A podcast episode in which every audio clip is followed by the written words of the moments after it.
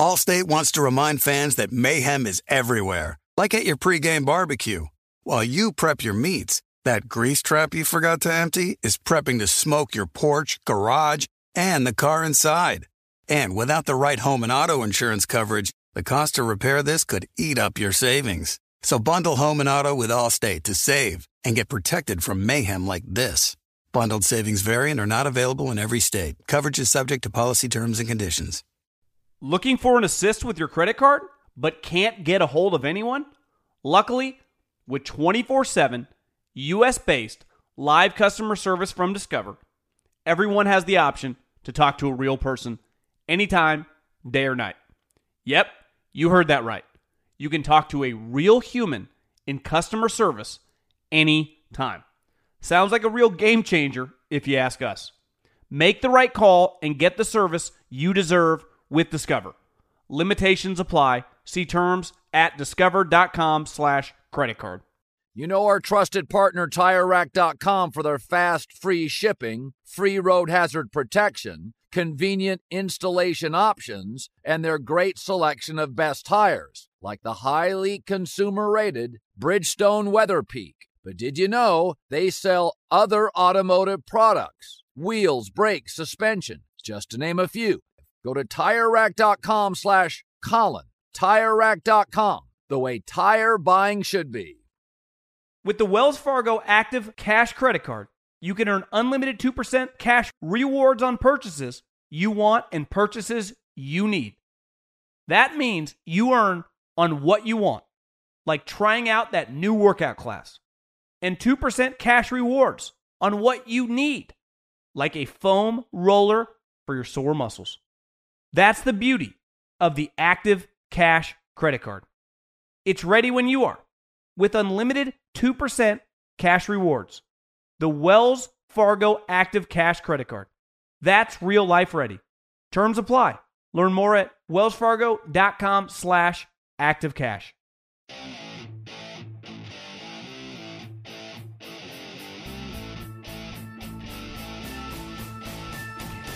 What's going on, everybody? Three and Out Podcast with me, John Middlekauff, back at it again. Just finished watching Thursday Night Football, and, you know, really, I only have one thing to say. How about them Cowboys? Yeah!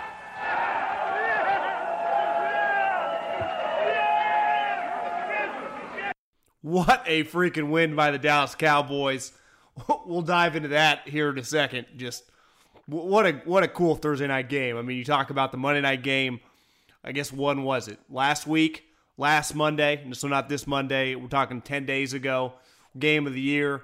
I, I still like a good thirteen to ten game. I mean, it puts me back to my roots. We'll, we'll, we'll dive into a bunch of different things. I mean, the Bears are sneaky alive for a home field bye after this loss by the Saints. They still play the Panthers twice coming down the home stretch. Clearly, the Saints are really good. But the, the Bears have a problem on their hands. We'll dive into that. Kliff Kingsbury, USC Trojans offensive coordinator, have some thoughts on that. Do some Middlekauff mailbag. Maybe dive in uh, to a couple other games as we do usually go around the weekend, just getting ready. But, uh, you know, again, and Middlekauff mailbag, you can slide up into my DMs at John Middlekauff. What a game. What, I mean, just glued to my television. Luckily, I got two TVs, so I had the Warriors game on, no sound, and I had that bad boy on. What a, I mean, Fox, the Fox broadcast is so good. You can say what you want. I'm a Joe Buck guy. Troy Aikman's so good. That that the feel when you're at Jerry's Palace, uh, th- th- there's nothing like it. I, I mean, that's that's Yankee Stadium. You know, the Red Sox, uh, the uh, big Laker game. There's nothing really an equivalent in, in the NBA. maybe like Duke basketball at Cameron Indoor Stadium. That place was rocking. I saw someone tweet out there were 93 that plus thousand. Jerry going nuts. That was just awesome. Uh, I hated on the Cowboys earlier in the season. I've since taken that back over the last month, especially since they got of Amari Cooper, who that, that's looking like a pretty smart trade now that the Cowboys are seven and five. What's that? Four straight wins. They have not lost since Amari showed up to town, and or I guess they did lose his first game because they, they played the Tennessee Titans, but he he's changed the dynamic uh, uh, dynamics of their offense, but that's not the reason they they turn this thing around. Their defense in an offensive league, and I, trust me, I'm the one banging the drum as much as anyone. Adapt or die. You got to hire an offensive coach, draft offense, sign offense. I don't get me wrong. Like I'm not I'm not backing off that, but the key to me to even have a chance, it's not the old school just out tough you, play good run defense. You got to do one thing really well because the one area on the field that even though the rules have changed that you can still be physical and you can still dominate. And I'm going to go football guy comment here is at the point of attack, at the line of scrimmage, your defensive lineman. And their defensive pass rush is elite. The other thing you need to be able to do in 2018 is have speed at linebacker. Back in the day, I could just have a stiff in the middle. And th- again, this guy's not a stiff. I'm a big Bill Romanowski guy, but that type player, just the run stuffing middle linebacker.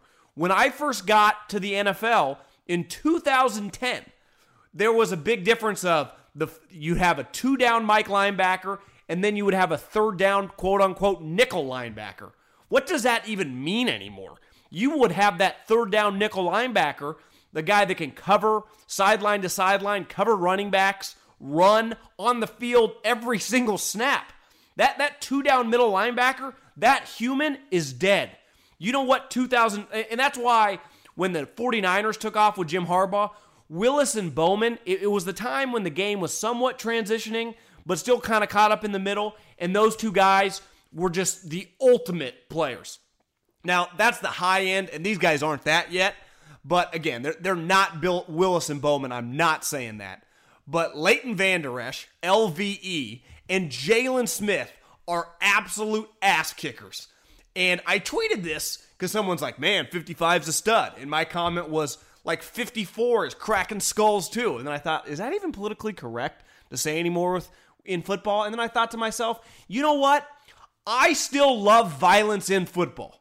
I I I enjoy. I thoroughly enjoyed that night, uh, uh, that game today tonight of just people getting blasted. And, and I'll give the Saints credit; they were flying around and hit people in the mouth too. I still like a good old school brawl where two teams are just hitting each other in the teeth. And Leighton Vander Esch and Jaylon Smith were crushing people tonight. They were fantastic. One narrative I'm going to kill right now. I mean, it's, it's, it's over. And I'm not trying to overreact or hyperbole, but it was so stupid. And I get it. Troy, not that he has to tread lightly, but he's tight with the Cowboys. He's probably good friends with Sean Lee. Like Sean Lee, and they, they, they asked, they kept talking about this on the broadcast. What are they going to do with Sean Lee? I wanted to jump through the television screen. Guys, uh, I'll tell you exactly what they're going to do. He's going to sit on the sideline and he's going to help coach with Jason Garrett, Marinelli, uh, and you know pump up the crowd. And if they need him, special teams, anything, then he'll do that.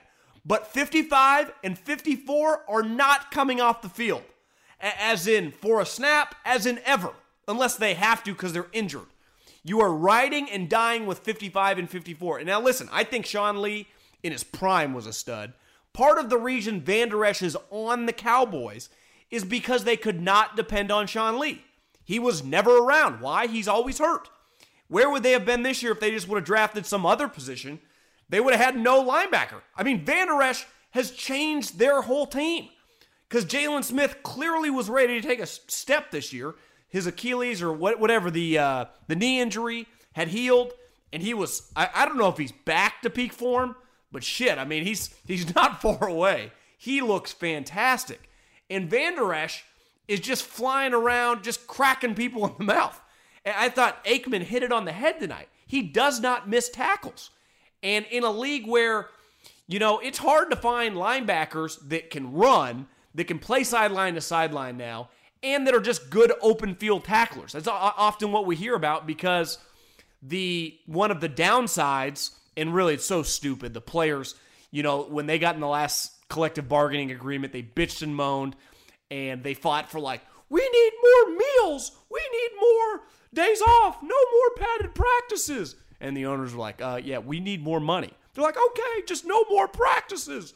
And that last lack of practice time has led to poor tackling. But Vander Esch, clearly, whether it's the three man football, we've heard the story a million times. I think it's eight man football that he played when he was in high school. Uh, I, I don't know where he learned the fundamentals, Boise State, who knows? But he is a tackling machine.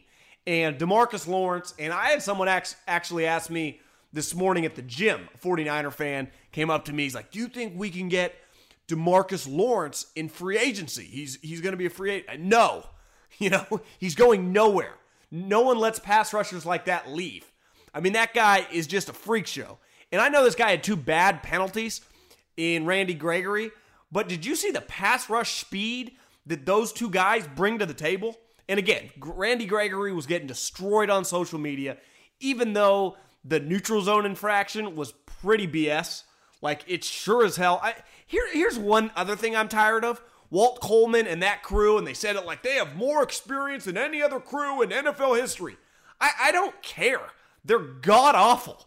You know, I, I, I, I'm I'm not anti older people, but it's hard for certain older people to do certain jobs. And it's hard once you get in your mid to late 60s to, to do this job. Like to me, there should be a you know player in the NFL, unless you play quarterback or kicker, you're out of the league by like 35. You should not be able to be a referee in the NFL like after age 65. Like it should be mandatory retirement. Like that, that hell, maybe even 60. Like that was a joke tonight. That was an embarrassment on both sides. You know, on both sides. Just now they did get the final call, the pass interference on Amari. Like he grabbed his arm. Like you have to call that. But some of the other calls, they, they were terrible. It was atrocious. And it's sad because both teams, like, you know, I mean, it was just a high level, intense game. You have to have better refereeing. But man, that defensive lineman, that I mean, that defensive line, that front seven, like that won him the game. And Zeke is I don't even have a I don't even have the box score up. I don't care. Like that guy's a stud. You remember that argument we used to have, like, oh, the Cowboys should have taken Jalen Ramsey. Oh, you mean that guy that never shuts up? and he's a good corner. Don't get me wrong. I mean, he might be the best corner in the league, but the Cowboys have corners. Like their defensive backs are good. Their entire defense is so fast. Like you could take a random novice that doesn't know anything about football and just sat them down and watch a Cowboys game, and they would come away with like, Jesus, that defense just hauls ass. They are constantly redlining. I mean, that, that was as impressive of a defensive performance given the opponent given what was on the line uh, we've seen in a while. I, I like Dallas. Uh, I put a little cash on Dallas on the game just simply because, and I, I didn't have a great explanation. I mean, it's one of the great offenses we've ever seen with Drew Brees, with Sean Payton. You know, my my, my argument was simple. I listen. I, am not. Uh, I don't have the analytics in front of me on this one. But in the in the last 20 years, how many NFL teams have won 11 games in a row? Like how impossible that is. Like if you go 13 and 3, which is an incredible record, and I would say 99% of seasons get you a 1 or 2 seed going 13 and 3, you might at most have like a 6 game winning streak. Like the chances today of them winning 11 games in a row, just in general, like how difficult that is. Think how impressive it is like the Texans right now are on an 8 game winning streak. I would just keep betting against them just because the odds are against them going on a 10 game winning streak. And that sounds simplistic, but it's so it, it is so hard to win in the NFL. I mean, that that game, first off, this wasn't a normal Thursday game because they had both played on Thanksgiving, so they had a normal amount of rest, which definitely benefited the Cowboys. Like, do the Cowboys have that defensive performance just playing out of their ass if they were on a short week? No, I, I don't think so. Uh, so that really helped the Cowboys just having seven days. Like I, I just don't think they beat them on a short week. Uh, but man, you had to hat tip the, the, defensive staff and, and just the entire Cowboys. Like they came out ready. Everyone was just blowing Jason Garrett before the game as his Knute Rockne speech, you know, last night. But you know what? You got to give him credit because it worked. You know, whatever he said, uh, the Cowboys team, like they, they approached that game tonight like the Super Bowl. And, and you could argue given what was on the line. Like they're in great shape now. Like they are beyond in the driver's seat to win the division. They control their own destiny, uh, and they have one of the better wins of the season against the Saints. And on the flip side, like I don't, my, my views of the Saints don't really change uh, because they would never have to play the Dallas Cowboys in Dallas. Like if they play in the playoffs, that game's that game's in New Orleans. Like it's just that simple, and that's a really big difference. I mean, because that place was rocking tonight. The Saints are really good. The Saints are they're not a lock first or second seed because the Bears, who we'll get into next, uh, actually might be in a little trouble as much as everyone hates on Mitch Trubisky. They die to have him back, and he's clearly going to miss two games in a row, especially like he's had time. They, they haven't played since Thursday. I mean, he's basically getting two weeks off. That, uh, you know, that it's not a lock, but even if the Saints were the three seed and not the two seed, Dallas is going to be the four seed, like if they win the NFC East. Like if they're 10 and 6, they are the four seed. So they would have to go on the road in New Orleans, they'd have to go on the road in Chicago, and they'd have to go on the road to LA. So for them to, you know, advance, they're going to have to go on the road. And it won't look like that beside the divisional round, the the wild card round. I guess the divisional round is the second round, but they, that would they would be on the road. So there's no home game for Jerry. Now maybe there would be a a home game in the uh, you know in the NFC Championship, but that would mean the fifth or sixth seed really it would be the sixth seed because Dallas would play the fifth seed. So they would need the sixth seed to make a run. And last time that's happened when was the Green Bay a couple years ago when they made a run, but they ended up running into Atlanta. Did they run into Atlanta? Or maybe they were the fifth seed. But you, you get my drift. Like it's the, the, you, you're not getting multiple home games in Dallas. You know, even if they were to make a run, which clearly they're capable of. You know, like that that that defense and that run game. And again, Dak, I know they were crushing him for the fumbles, and the one fumble was terrible, but the second one that right before the Cowboys got the pick that basically sealed the game, I, don't put that necessarily on Dak. Like his offense, his right tackle got smoked. You know, I know Troy, and I get this. I, I do it too. Like you got to have a clock in your head. Well, that's true, but I mean, if your tackle just gets smoked, like just gets destroyed, as he did by Cam Jordan on that play and was holding him and he got strip sacked. So it didn't really matter. There's nothing a quarterback can do. Like Peyton, Peyton Manning or Tom Brady is getting destroyed. Remember a couple years ago uh, in the AFC Championship, the year the Broncos beat the Patriots, the Patriots' offensive line was just getting steamrolled. And I mean, Tom Brady, the greatest quarterback of all time, had no chance you know, Jesus would have struggled with that offensive line. Like if your right tackle gets smoked, even though it's not your blind side, th- there's nothing you can do. And Drew Brees, again, I-, I just think it was as simple as they were bound to lose a game. They'll probably end up 13 and three, and still more than likely the, the two seed. Uh, my opinion doesn't change on them at all. My opinion does change on Dallas a little bit. Amari's changed their offense, just made them a little more, a little less one dimensional, and their defense in 2018, like I, I don't know how great their run defense is if they were playing like the 95 Cowboys or, you know, just like some of those teams 20, 30 years ago that would just run it down your throat. I don't know if they're truly built to do that, but that's not the NFL anymore. Like you're lining up against the Rams, you're lining up against the Saints, even the Bears. Like the Bears spread it out. You're playing spread offenses, and they have a spread defense. So as Jimmy Johnson said, baby, how about them Cowboys? One thing that's a little bit of a red flag, and they've had, I, I wouldn't say a fairy tale season, uh, because they were really talented. They traded for Khalil Mack. They got a new young coach, my buddy, uh, bald brother Matt Nagy, and you know they drafted a ton of good players. Roquan Smith. I, I I think most people in the NFL thought they could be pretty competitive. You know, eight nine wins. I I thought they'd easily been the best bad team in the NFL the last several years. John Fox, an all time mail it in job last year. I mean, complete joke. So I, I thought they would compete for a wild card spot. Now they're a lock wild card spot, so I guess somewhat surprising. But they, uh, beside the Aaron Rodgers comeback on one leg and Brock Osweiler beating them, I guess what was that three or four weeks ago? Feels like a lifetime ago. The Bears, you know, have been going pretty good. You're eight and three.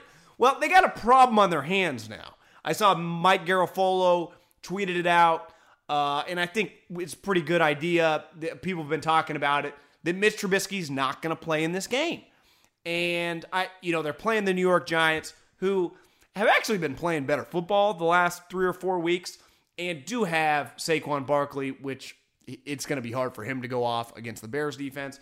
But Odell Beckham, it, it's not like I know Eddie Jackson is making a ton of plays, but they don't exactly have, you know, the Ronnie Lott and Deion Sanders back there. So Odell could go off. Not off, but he, he could have a good game. But I, I would imagine they're thinking we can beat the Giants without Mitch Trubisky. Well, here's the problem. Listen, in the NFL, and I say this all the time when defending the Niners, who are on their third string quarterback, the guy's an undrafted free agent. When your starting quarterback is out, maybe if your team's good, you can win a game or two with your backup. But more than likely, if you roll out your backup in an NFL game, you are going to lose consistently. Like it can happen in one game, and it just did. They won a game with Chase Daniels last week. But they're playing the New York Giants this week, and you would just say, if it Mitch was healthy, you'd be like, oh, the Bears are going to kill him. And I, I would agree. I would say they should win this game. But when Chase Daniels come in, that that changes it for me. And I know he, he actually played pretty well on Thursday, uh, given that the way it happened. I mean, it happened quick. It was a short week. I can't expect you. I, I don't care how good your quarterback is to cons- to win multiple games with your backup quarterback. And for the luckily for the Bears, Packers are out of it. Vikings are somewhat alive, but that tie kind of changes the game a little bit. Uh, they have to get Mitch Trubisky back. Like, uh, if his injury is serious, and I haven't talked to Nagy or anyone there uh, about one way or the other, uh, it clearly the way it's being reported, it doesn't feel that serious. But I do think Bears fans and just people in the NFL in general that talk about the sport, you know, us fans that we love watching the sport you know, have crushed Mitch at times, and he's had some bad moments. I mean, he missed throughout the, their run, even when they were winning games, he was missing a lot of layup throws. But I think you're really going to see, like, he did bring an element to the table of he's a he's an elite athlete, might be strong. I would say like Lamar Jackson's elite athlete, but he's a damn good athlete, and he has really helped them out multiple times with his legs. Chase ain't doing that. So if you get into a situation where you're in a tight game like that that's that's been a curveball for them. Now, they have a huge game. Let's just say they can get by the Giants. Like, is Mitch going to be back next week? Like, they got Sunday Night Football in Chicago, the LA Rams rolling into town. The game got flexed, and it got flexed for a reason. You know, I mean, it, the Bears and the Rams. You, what, I got news for you. The the LA is the second media biggest media market. The third biggest media market is Chi-Town, Chicago. Like they need Mitch Trubisky back for that game. As football fans, I hope he is back. As fans of just, I want to see the NFC as competitive as possible, and I think with a healthy Mitch Trubisky, they are a legit threat to win a couple games in the playoffs just because they have an elite defense. They have an innovative young coach. They just have a lot of good players. You know, but one of their curveballs is Mitch playing well. Like his ceiling, if he's on, he could in the second round. I don't know if they go to New Orleans and win. I do think they go to LA and win. Like I think they could give the Rams trouble just because the weather would not be a factor. Their defense is elite. Who are the Rams just to say would be a lock win in the playoffs? Uh, but they, they could, under no circumstances, go on the road and win a road playoff game without Mitch Trubisky. And that's crazy to say. It just shows you, though, like, mainly because the difference, and again, they may they may lose in round one with Mitch, but at least his ceiling, his athleticism, and just playmaking ability, if he's on, gives them a fighting chance against some against these two, even the Cowboys. I mean, there are three really good teams in the NFC and Seattle. I mean, there's the NFC's good, but they need to have them, and if they don't have them, it's a major problem. And I listen, you missed two games in the NFL at quarterback. Like it was clear earlier in the season, Khalil rolled his ankle and they gave him a game off. And then their second game was against the Bills, and they're like, ah, screw it, we'll just give him two weeks off. And they were able to kind of roll over and get two weeks and get Khalil 100% healthy. And it turned out not to be a big deal. It was also early in the season, their defense was really humming. Like, your quarterback's a little bit different. Like, if, if he's missing games, it's serious. There's just, there's just no way around it. Now, you could counter and say, well, like with Khalil, they've proven that like this this season is not the end all be all and they're being cautious with Mitch. I get it, but I don't know if you can really treat the NFL like that. Things change from season to season, from year to year. You know, players get hurt. There's there's somewhat of a randomness. You know, next year there's no guarantee that they'll be competing to make the playoffs, and they they their roster would still look good. But you'd have to think Green Bay was bounced back. Minnesota's roster is still loaded. The NFC is just good. You know, so it's just hard to make the playoffs in the NFC. So I, I do think that unlike Khalil, if Mitch was able to play, they'd play him. So to me, it's a pretty big concern that he's nowhere to be found. And they got a lot to lose. I mean, this is a team that's arrows pointing sky high. Like they're ascending this year. They, they could make serious noise, but they cannot do it with Chase Daniels. For those of you that don't follow me on Twitter, at John Middlekauff, same as my Instagram, follow away. But I I've taken some crap, and I said it I actually was I, I, believed it when I said it, but listen, I, I get the counter argument that Alabama would beat the Raiders.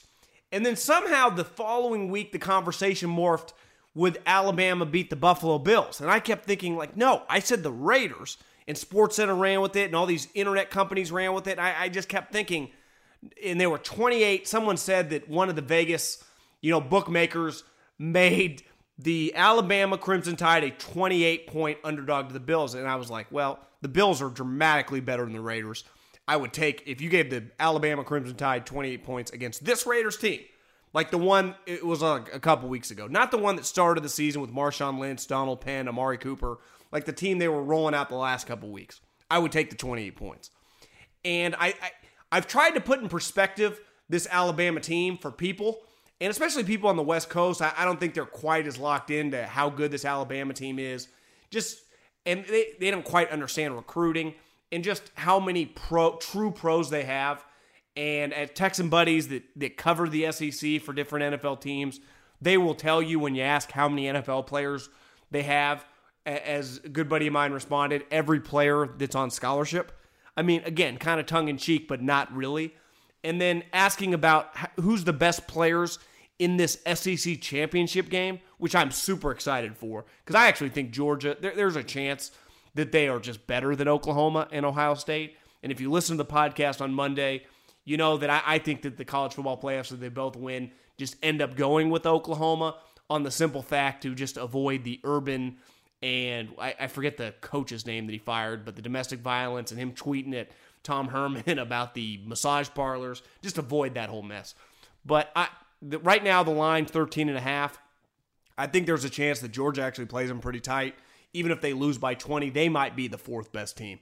It may be they, they actually might be better than Notre Dame.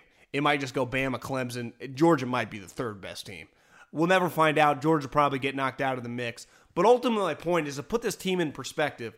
This Alabama team has a chance if they win three more games against Georgia, and then against Oklahoma, and then let's say against Clemson who has three defensive linemen that are going to go in the top 20.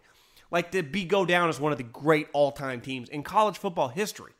And my I asked my buddy like who are the best prospects? Because I was writing this article for the Athletic of just some prospects that Niner and Raider fans should be looking at when they watch all the games this weekend. Just ACC, you know, all the all the different conferences. But I asked about the SEC championship. So who are the best players on Alabama? Obviously, number 92, Quinnen Williams, who's going to go in the top three or four picks he's like Aaron Donald meets Ndamukong Suh. I mean, he's just he's just uh it's not even a fair it's a cheat code what he is. Hell, he might go number 1 overall. Like he's that good. But my buddy responded, "Well, actually like their next four best players are all sophomores." I start, and he's like, "Obviously one is the quarterback." So you start thinking, this Alabama team, that's the wide the star wide receiver, the star quarterback, a couple star offensive linemen, and they just produce offensive linemen easily anyway. Uh, star middle linebacker. Like, I hope people realize that this team at Alabama, again, I, everyone I talk to and anyone you listening that have watched them play, they are an absolute machine. Like, I, I think Clemson is the clear second best team, and they are on a completely different level. But the craziest thing is, they got everyone coming back, or I mean, a large majority of guys coming back next year. And the main guy, the quarterback, is coming back. The, the wide receiver coming back. The star inside linebacker coming back. So if Saban was ever going to retire, it wouldn't be after this year, after he wins another natty. It'd be after next year, when he's got this whole squad returning. It'd be the equivalent. If you've watched Duke basketball this year, Zion Williams, Cam Reddish, and RJ Barrett, that I mean, they, they, they and uh, Tyus Jones's brother. They, they look like an NBA team. I mean, they're so talented. Just imagine if I told you, actually, they all they're all going to return. You'd be like, what? Huh? That's exactly what Alabama is. They're all gonna return. Think about say that out loud. When you watch them Saturday night, because listen, the SEC championship is by far, beside I'm a little biased, Fresno State, Boise State, the best game of that Saturday. Actually, Oklahoma Texas is pretty good too. But I, the, the, college football weekend is pretty solid. But Alabama, because I would say that Georgia, like if Texas were to beat Oklahoma, that'd be a big deal because Oklahoma would be getting bounced out. But at the end of the day, it was Oklahoma going to beat Alabama. Like if Georgia were to upset Alabama, it, it would be one of the bigger upsets in recent memory, uh, just given how good Alabama's been. But the crazy thing is, like even if Bama doesn't win this national championship, they are going to be the heavy, heavy favorites to be the national champion again next year. So when people ask, like, oh, Middlekauff, they could never hang with the NFL team. An NFL team has 22 pros. And yeah, the Bills do. Actually, I mean, they they may have some starters on offense that are not NFL players. Well, I'll promise you one thing: the Raiders do not have 22 pros. They have several players that would not start at Alabama. That's not hyperbole. That's not a hot take. That's reality. And that can only be said because they have one of the greatest college football teams of all time up to this point. Like, that's just a fact. Just like there, there would be NBA players that are in the NBA that would not start over Zion Williams. That's just a fact. I mean, that's just, that's not hyperbole. That's not, you know, just trying to like get a reaction. That's just react. That's just the truth. That's not an opinion. So when you look at Tua and you look at these guys, just know this that this is Nick Saban's most explosive team ever. And a lot of these dudes in 2019, when you, you know, hit the couch in early September, I guess the college football season usually starts late August, and Alabama's playing whoever on that neutral site college football opener, you're going to remember a lot of these guys from this team. They were all starting. They were all playing. Patrick Surtain, the, the starting the the corner who starts on this team is a true freshman. His father played in the NFL. That's where you hear the name Patrick Surtain. Yeah, that's his kid. So this team is just stupid, uh, and I can't wait to watch it. Well, I'd say the biggest college football story of this week, non on the field, non one of these games that are about to take place this weekend, has been USC. Uh, I, I got to start with one thing. This, this kind of bothers me. I'm I'm what you call I wouldn't say a Pac-12 homer because I'm a realist, but I'm a huge Pac-12 fan. Like it's my favorite conference because it's where I grew up. I, I grew up watching all these teams. Like I grew up on the West Coast. I grew up going to Cal football games. It, like the, the the programs mean something to me. And as someone that did not go to a big school, I went to Cal Poly, Division One Double AA. We've produced a couple guys over the years: Chris Gocong, Ramses Barden. Uh, we have our fair share of NFL guys, but by no means was it. It wasn't a it wasn't a Pac-12, Pac-10 school. You know, I mean, it's just a different level. So I live vicariously through them, and I always kind of stuck up for Pete Carroll and those teams. Not that they needed it, but I'm just saying like how dominant they were in Tedford's teams and just the Oregon teams. Like I took pride on our good West Coast teams. Well, I know this year certain people in, in the media, you know, always say the SEC gets the benefit of the doubt. And, and listen, having worked in the NFL, they get the benefit of the doubt for the reason. They have the most talent. It, it ain't even close. Well, you can complain and bitch and moan all you want about the amount of teams in the you know top 25. I think the SEC has eight, and obviously they have you know LSU's a three loss team in the top 10. That doesn't bother me. Like LSU on a neutral field would throttle, like to me, would throttle Michigan, would throttle Washington, would throttle uh, Texas. It'd kill them. So I, it, it doesn't bother me. Now, I don't even think the Pac 12 is like this year. I got news for everyone. The Pac 12 is closer to the Mountain West than it is like the Big 12 or the Big 10. So when you hear, oh, the Big 10 and the Big 12 and the Pac 12 are getting the same respect as the SEC, well, this year, that conversation cannot be had, including the Pac 12. They do not deserve it. Like, they are not in that category. And that pains me to say. I love the West Coast. It's where I was born, it's where I've lived the majority of my life, and it's, well, it's where I'll be buried. And more than likely, where I'm going to raise my children. You can never say never because, you know, life changes, the world's flat. You know, who knows? I might be living in like China in 10 years. Uh, but m- the point is, like, I- I'd be the first guy if a team is deserving to stand up for them. And they're not. Like when I got to the NFL, everyone laughed like, "Oh, Boise State. What's up with this Boise State?" Actually, you know the only guy that didn't. I remember one time dropping something off at his office, and he's like, "Middlekauff, what's up with uh, Boise State? Like, do they have something special in their in their water?" And it was Sean McDermott. And this was actually back in 2010 when Chris Petersen had a team with like 17 NFL guys. And I said that team could compete. You know, that, that team deserved to go to a BCS game. And that was the year that Kaepernick and they ended up missing a field goal. But that, that team was legit. I promise you. I, I worked at Fresno State for two years. I had a front row seat watching that program when those guys were young. Uh, I missed them when they were juniors and seniors. The Kellen Moore, Titus Young, Pettis. They had a ton of defensive guys. George Iloka. They, they were unreal. I mean, they, they were awesome. Now, are they like this Bama or LSU level? No. But that team, that version of that team was really good. But my point is the Pac 12 does not deserve to be in the conversation. And one of the main issues is the Pac 12's main program, like the Big 12, they're good when Oklahoma's kicking ass. The, the Big 10 is good when, when Ohio State or Michigan's kicking ass. The SEC is good when, like, obviously Alabama, LSU, or Florida's kicking ass. The Pac 12 is good when SC is kicking ass. And right now, they, they were a joke. It's one thing to have a down year. Like, to me, a down year at a school like SC, at a school like Bama, at a school like Ohio State, at a school like LSU is 8 and 4. That's just an awful year. 8 and 4. Well, if you get sanctions or some crazy things happen, a coach leaves, I can give you, you know, it's uh, a, hell, even 7 and 5.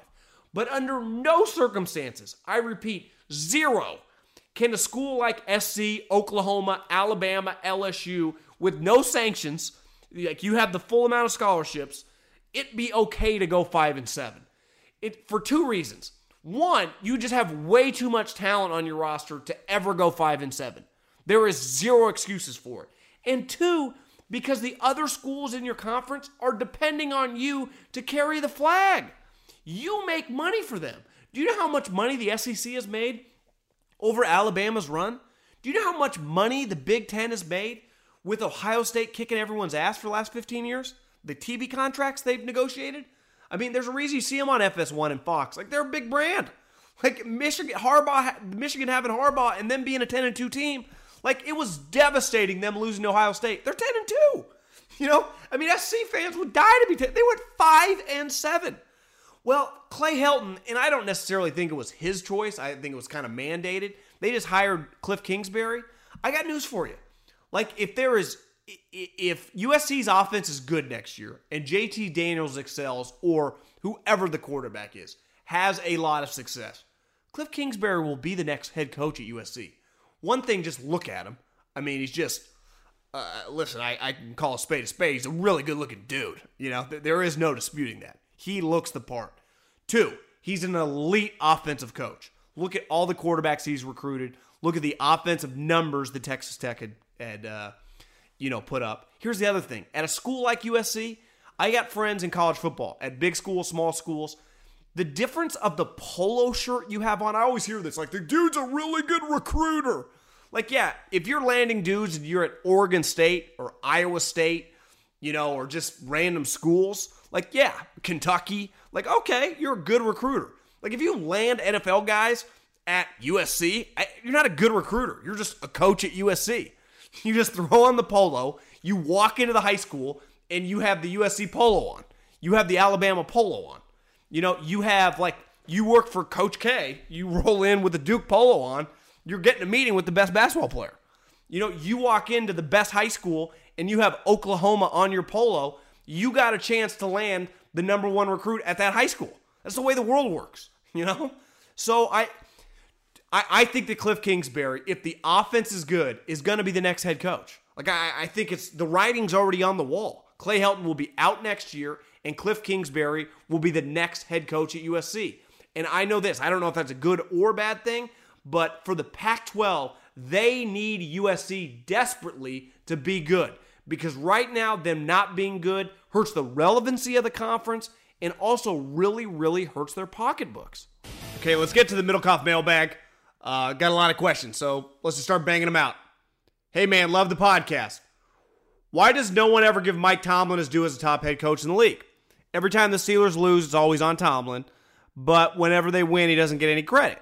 He might not be the sexiest X's nose guy, but there is something to be said on how he manages all the personalities in the locker room and kept together Le'Veon Bell. Good point. Uh, I, I think it's simple. Whenever you're a coach who doesn't call either side of the ball, and most defensive coaches have a defensive coordinator, and then like Tomlin, they don't call the offense. And I got news for you: they don't know anything about the offense. You just it's hard to get credit. And I think Ben is such a big personality uh, that he kind of steals some of it away from Tomlin. But I'm with you. I mean, I, I think he's clearly a top five head coach in the league. His resume speaks for itself. His teams are always ready. He has bad losses, but so does any team. I don't think Ben is the easiest, you know, quarterback to deal with on, on a daily slash weekly basis. And I, I, think you bring up a great point in terms of Le'Veon Bell. He, he kept the team together. Antonio's not the easiest guy to deal with. They got they got a lot of personalities on the team. Now, the thing they he doesn't ever have to deal with uh, because of the consistency in the organization, just the stability at the top, is there aren't ever rumors. You know, there is no like, what's the let's take a look at the hot seat. Like there is no hot seat. They've had three coaches in like 875 years. I mean, seriously, I think they've had three coaches. You know, in the last, I don't know what the exact number is. It's got to be like right around 50. That's that's crazy the Browns have had three coaches and like, you know, they'll have three coaches by February. Hue Jackson, uh, Gregg Williams, and then whoever they end up hiring. So it's just it's just a completely different world he lives in from most.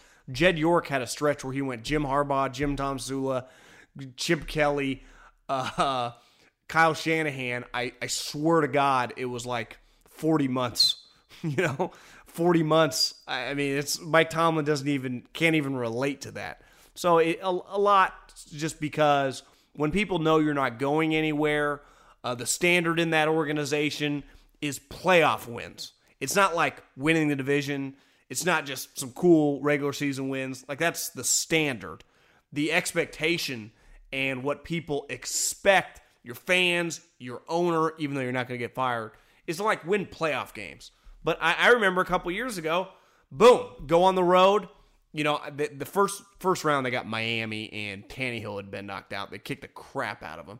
But then they went on the road to I remember Jerry Maclin and Alex Smith saying it was the best Kansas City Chief team they had been on. That was obviously before this year, and they won. I mean, that was he went on the road to Kansas City in a tough environment and won. That's that's that's a heck of a playoff win. And a playoff win like that to me carries you for a couple years. Now, last year was bad, but in fairness to Tomlin, that Jacksonville Jaguar team gave the Patriots everything they could handle. Uh, you know, I mean, they lost 45 to 42. Their defense isn't atrocious. I, I think here's the other reason people get mad. It's like when the defense sucks or when the offense is off, it's like Tomlin kind of takes the heat, but you know he's not doing it. You know, it's just he's kind of in control, but he's like he's not actually calling any of the plays. He's got a good gig. You know, I wouldn't give it up. And he's just got to be the coolest looking coach in NFL history. John, I'm a huge Broncos fan from Philly. But my question is how long do you think Vance Joseph will last past the season? And do you think if uh, he has a good season that he will be there after 2019 2020? Well, that win against the Steelers was pretty big. They are they're not dead you know, just to me, it depends how they finish the season. If they get to eight and eight, nine and seven with Case Keenum, he's clearly not losing his job. Uh, the team is playing really hard. It's responding to him. It's actually kind of helped. This year's been a big year for Elway because a lot of people were just taking a di- gigantic dump on John Elway. And I, I said this on Twitter like a week ago. You know, listen, it, it, most people, most GMs, unless you're just a bad GM, if you're drafting in the top five, that means you drafted in the top five every round. Well, it's much easier to do that than it is if you have a winning team. You know, it, it's hard to draft players in the late 20s. That's why Bill Polian's in the Hall of Fame. He was the general manager of playoff teams, and he still drafted a ton of good players. Like, it's hard. It, it's not just the first round, like drafting in the 20s. That means you're drafting in the 20s in every round. Like, how does Belichick throw together a team? Everyone's like, oh, he's not a good drafter. Well, yeah, he's been winning 12 games a year and playing in the AFC Championship every year for my entire adult life. I mean, his earliest draft pick is like 28. Most times he's drafting 31 or 32. Well, that doesn't just mean the first round. That means in the fourth round, he has the last pick in the fourth round or the second to last pick in the fourth round. That makes it hard. Well, what happened to John Elway this year? He had a top five pick. What did he do? Crushed the draft. You know, I, I think John Elway's good. Now, he hasn't found a quarterback and he hasn't found a coach. Well, the coach is actually kind of riding the ship a little bit. The quarterback, Case Keenum's a band aid. He's going to have to find a franchise quarterback. But Chubb's good. Von Miller's still kicking ass. Their defense is playing fantastic. Emmanuel Sanders is still playing well. They got some value for Demaryius Thomas. Phillip Lindsay, I you know, I don't know, one of the stories of the league, you know, just in terms of good stories of the league, undrafted free agent uh, in his hometown. I think the first undrafted free agent, I, I might be butchering the stat, but to run for a thousand yards, I think they said that on the broadcast on, on Sunday. He's just a cool story. He runs that. He's just good. I mean, it's just you watch him, you go, God, how did this guy land as an undrafted free agent? He's got fantastic feet. Uh, he's just an explosive runner. He's got good vision. He's tough. He's just good. I mean, he's just a good player. And it's just that's the great part about the NFL. Like you can come from nowhere, and all of a sudden it's like, God, the guy's an undrafted free agent. He's playing in the, uh, he's a starter. Uh, mailbag. John, why in the world would Les Miles go to a laughingstock program to coach? I don't know a lot about NFL coaching contracts, but what prevents Jerry from going and hiring Sean McVay, Kyle Shanahan, or Matt Nagy? Well, Les Miles, I really don't know. I it just it baffled my mind that he took that job. Uh, the Kansas job's awful. I, I think it's one of probably a top five bad, you know, top lowest. I don't even know. I, I can't even summarize this. Of all the Power Five conferences, it's got to be a bottom five job of all the Power Five conferences. It's that. I mean, it's it's terrible. I mean, it's god awful. Now, my response would probably be money. Uh, I bet it's, he got paid, but maybe he likes a challenge. I, I don't know. I, I, think it's pretty crazy. And the thing about it, those guys are under contract, so they're just com- competition laws. You just can't steal a guy.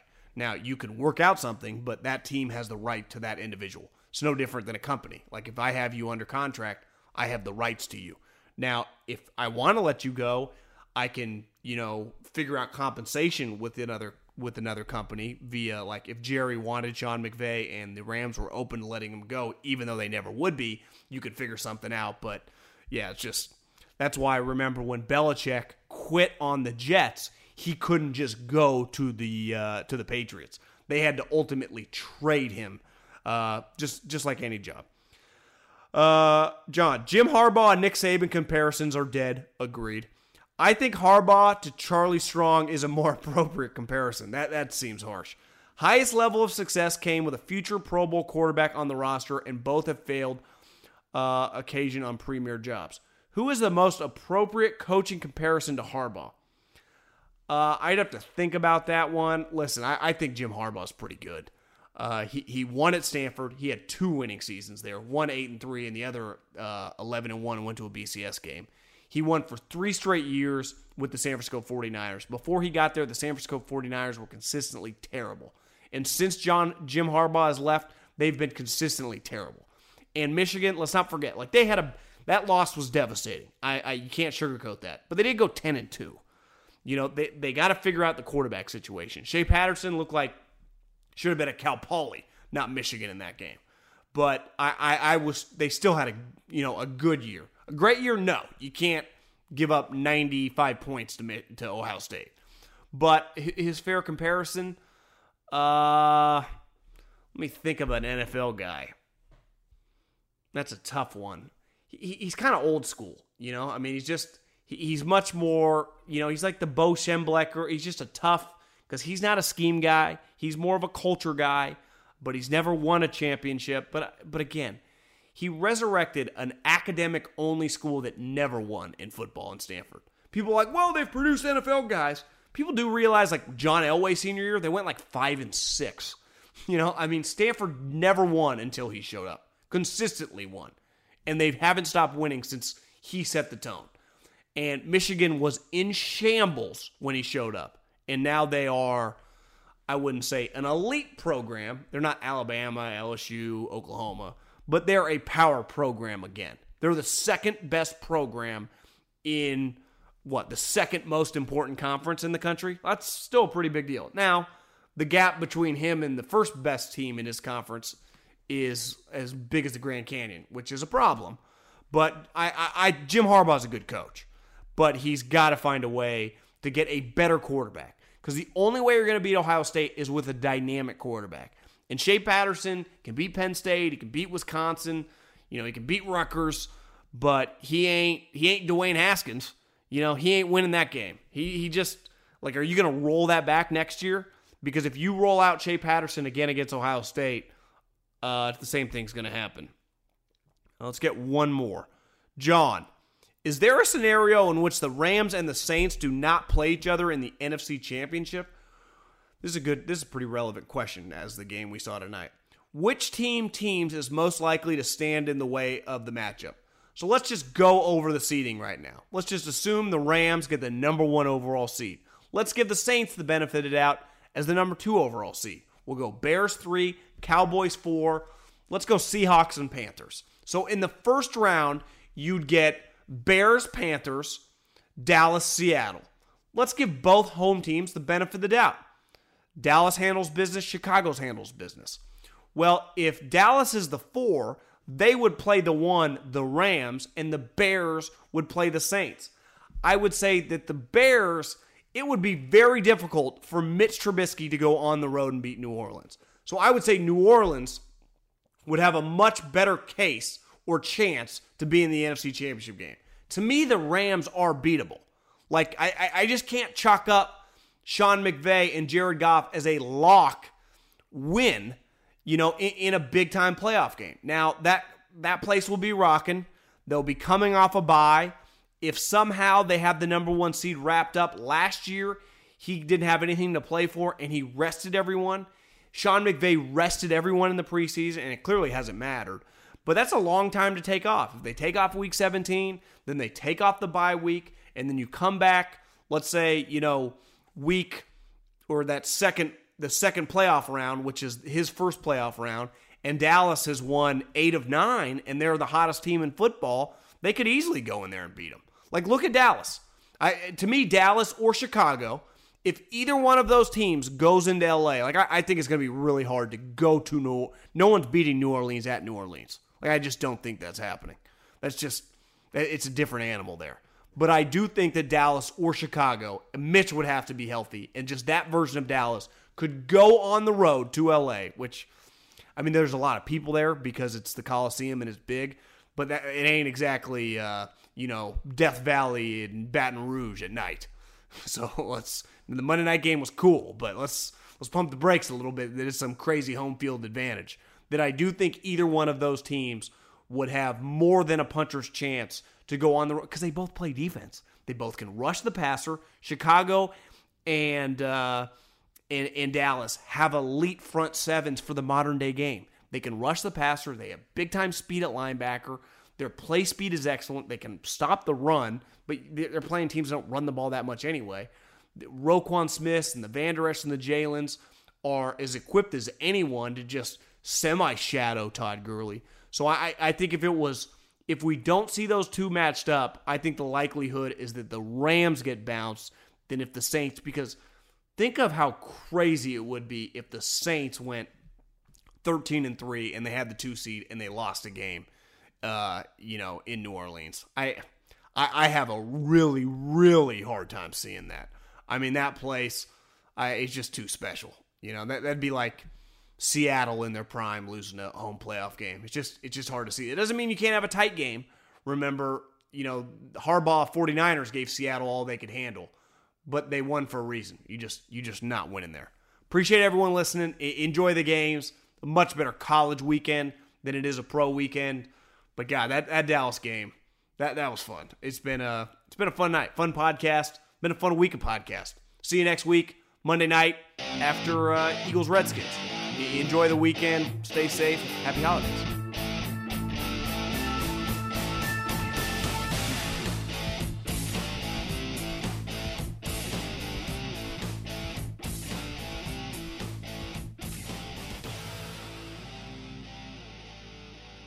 Allstate wants to remind fans that mayhem is everywhere, like at your pregame barbecue. While you prep your meats, that grease trap you forgot to empty is prepping to smoke your porch, garage, and the car inside.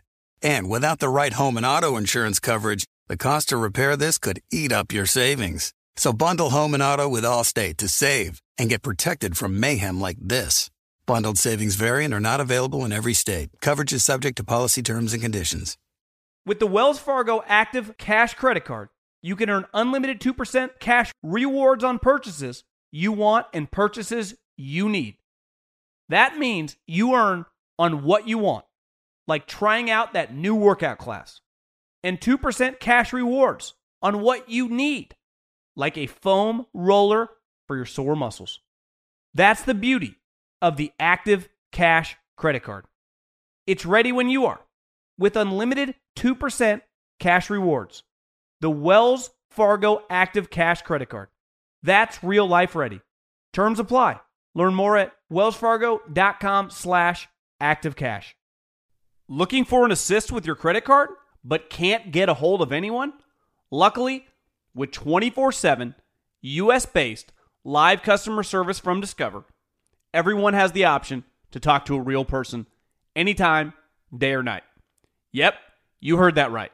You can talk to a real human in customer service anytime. Sounds like a real game changer if you ask us. Make the right call and get the service you deserve with Discover. Limitations apply. See terms at discover.com slash credit card. This is Malcolm Gladwell from Revisionist History. eBay Motors is here for the ride. With some elbow grease, fresh installs, and a whole lot of love, you transformed 100,000 miles and a body full of rust into a drive that's all your own. Brake kits, LED headlights, whatever you need, eBay Motors has it. And with eBay Guaranteed Fit, it's guaranteed to fit your ride the first time, every time, or your money back. Plus, at these prices, you're burning rubber, not cash. Keep your ride or die alive at ebaymotors.com. Eligible items only, exclusions apply.